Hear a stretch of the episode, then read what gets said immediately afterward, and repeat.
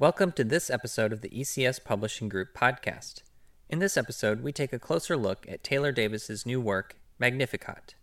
To view the video version of this conversation, visit our YouTube channel at youtube.com slash morningstarmusicpubs. Thank you. Enjoy the episode.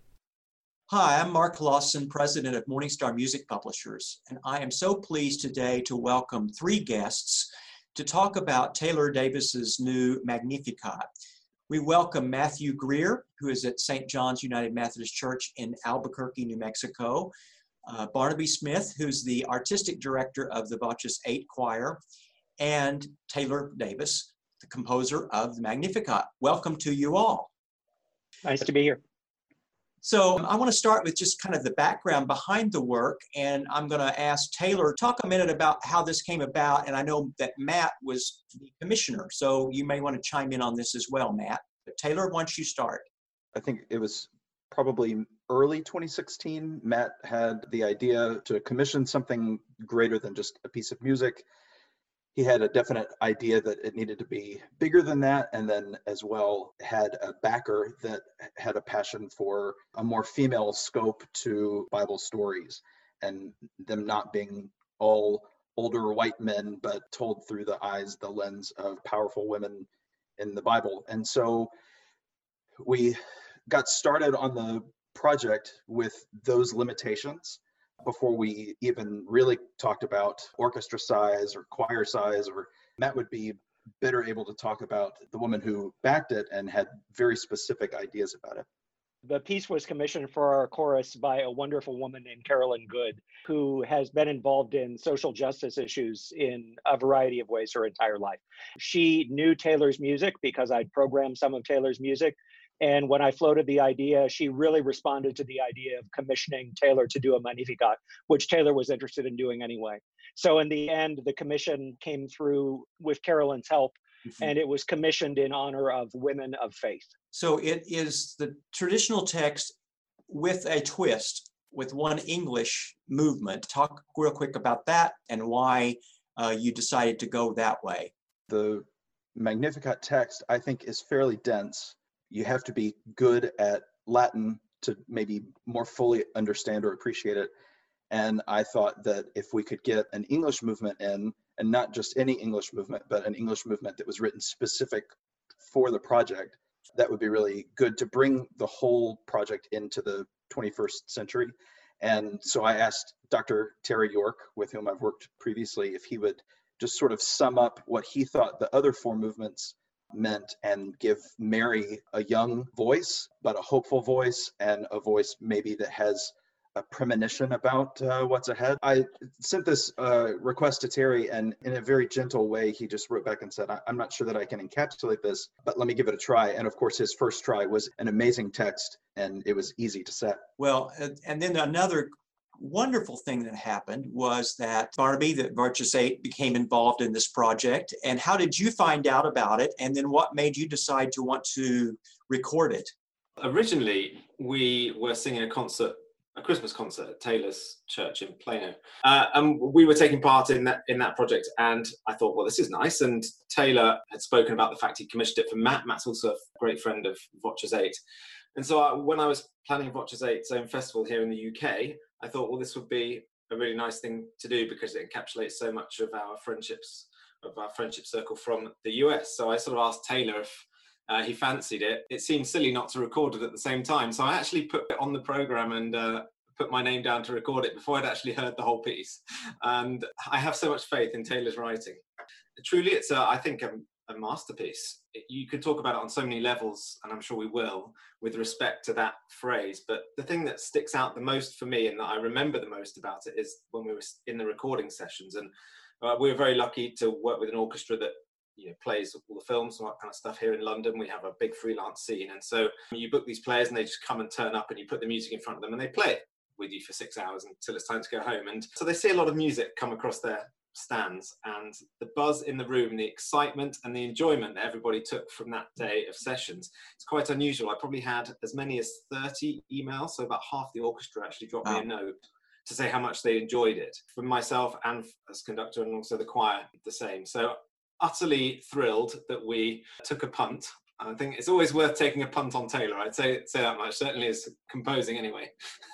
um, yeah, so that's how that's how our involvement came to be.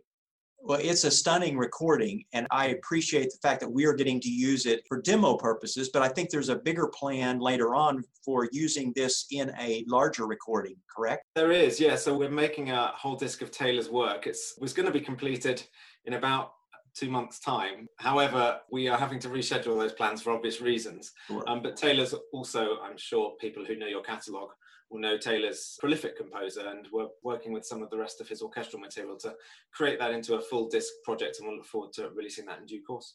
Yeah. Matt, do you want to talk about your experience with the work the first time that you got to do it? This was commissioned for our Christmas festival, our Festival of Lessons and Carols that we do every year, which is our combined choirs and orchestra. And Taylor and I have been friends for a long time, and so had complete trust in what he would do. But one of the things about the piece is that we don't have the hugest chancel area stage in the world. And so taking that into account, it's a lovely, manageable chamber orchestration that worked really, really well for us. And it was such fun to do the premiere. As Barney said, people responded to it just uh, immediately. The chorus did. I think that one thing that the work shows off is that Taylor has a real gift for melody and he's a wonderful orchestrator. The colors in the orchestra are just really marvelous, and mm-hmm. so can't wait to do the piece again. I wholeheartedly second that, Matt, because you know p- people always talk about composers and they think about you know melody and harmony and creating a piece of music, but so much of the skill in a project like this is about putting color into the canvas. And I have to say, I, I, don't know a better living orchestrator. I'm willing to hang my hat on that statement. it's magnificent. Well, there are actually three different versions of the orchestration. We have the full orchestration, then there's a chamber orchestration, and then there's a version with just organ and harp. So it makes it possible to be done uh, many different ways. Taylor, do you want to comment at all about the orchestration and what you were thinking with that? Yeah, I'll be the first to admit that I either heard what I wanted to hear from Matt uh, when he first commissioned the work and wrote for the orchestra that I wanted to write for, or somehow there was another misunderstanding. But essentially, what Matt needed was what we now have as the chamber version. His choir could sustain a full version, but the way the chancel's set up, he truly puts as many people as probably the fire marshal would allow. When I wrote it, I wrote really big and then kind of scaled down after Matt said, you know, there's not that many violins. And and so I was able to write a chamber version almost immediately, which really helped me because instead of settling on colors that were only achievable if you did it at the biggest level with the most amount of players, we were able to get colors for the smaller size. And I don't actually think anything will be lost with the organ and harp version either. Going back to the concept of melody and harmony, one of the things that I think late 20th century, 21st century writers are really good at is the idea of color found in chords, but sometimes at the peril of melody. And I think the mm-hmm. way this is structured, you get that sense of color you get that new sense of not tonality, but what the voice can add as far as like color on the canvas, like Barney was talking about, but you don't lose the melody that goes along with it that just sort of rises above. So I'm really pleased with the full orchestra version, which is what Barney and Voces recorded. But I don't think anything is lost when you size it down, which I'm really excited about. I would agree. I would agree. Well, in closing, let me just ask if Barney or Matt, if there's any particular movement or particular spot that you would point out that you would say, be sure and take a listen to this if you want to be introduced to this work. That's difficult. I think the third movement is a very mature statement from Taylor in many ways. He takes a big risk and I think it pays off. And I was quite surprised because everybody leaves the church at the end of the session whistling bum bum bum bum da da. However, everyone would then say that their favorite movement was the third movement, which is the really dark movement. So I would say definitely the third movement. And one of the things I'm excited about with this piece, just before I hand over to Matt, is that what you're able to program it with. So I'm actually now using it for my next two or three seasons of orchestral programming. So sometimes I go to orchestras as a guest conductor, or we go as Voces 8 and they ask us what we want to sing. So I'm actually able to build symphonic choral programs around the work because there's so much color and so much influence also in the work that it's really easy to draw other orchestral repertoire to sit it in a program. And I think a lot of that comes from the massive amount of diversity between the movements, which is Good. fantastic. Yeah. Matt, anything from you?